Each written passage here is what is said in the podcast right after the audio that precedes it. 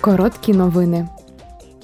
На відкритті пленарної сесії у Страсбурзі голова Європарламенту Роберта Мецола разом з євродепутатами вшанувала хвилиною мовчання пам'ять жертв землетрусів у Туреччині та Сирії.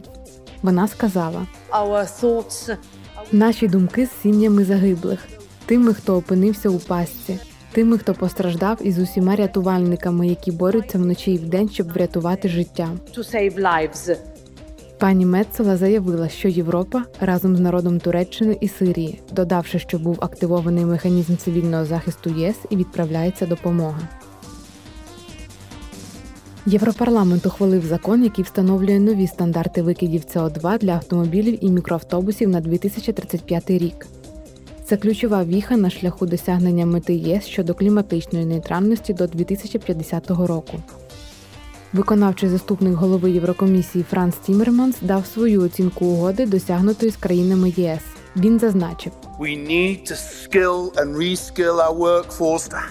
нам потрібно навчити і перекваліфікувати наших працівників, щоб вони мали стабільну роботу в автомобільній промисловості майбутнього. Нам не потрібно менше людей, нам потрібні люди з іншими навичками. Промислова революція відбувається незалежно від того, подобається нам це чи ні. Ми можемо обрати чи очолювати її. Ми можемо зробити це у такий спосіб, щоб вона збігалася з нашими соціальними цінностями, або ж ми можемо дозволити іншим частинам світу керувати цим процесом. І тоді все, що ми можемо зробити, це слідувати за ними.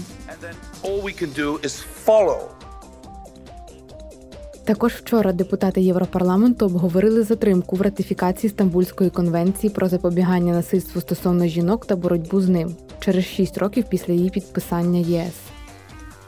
Сьогодні Європарламент винесе на голосування резолюцію, яка закликає Болгарію, Чехію, Угорщину, Латвію, Литву і Словаччину ратифікувати конвенцію без будь-яких подальших зволікань.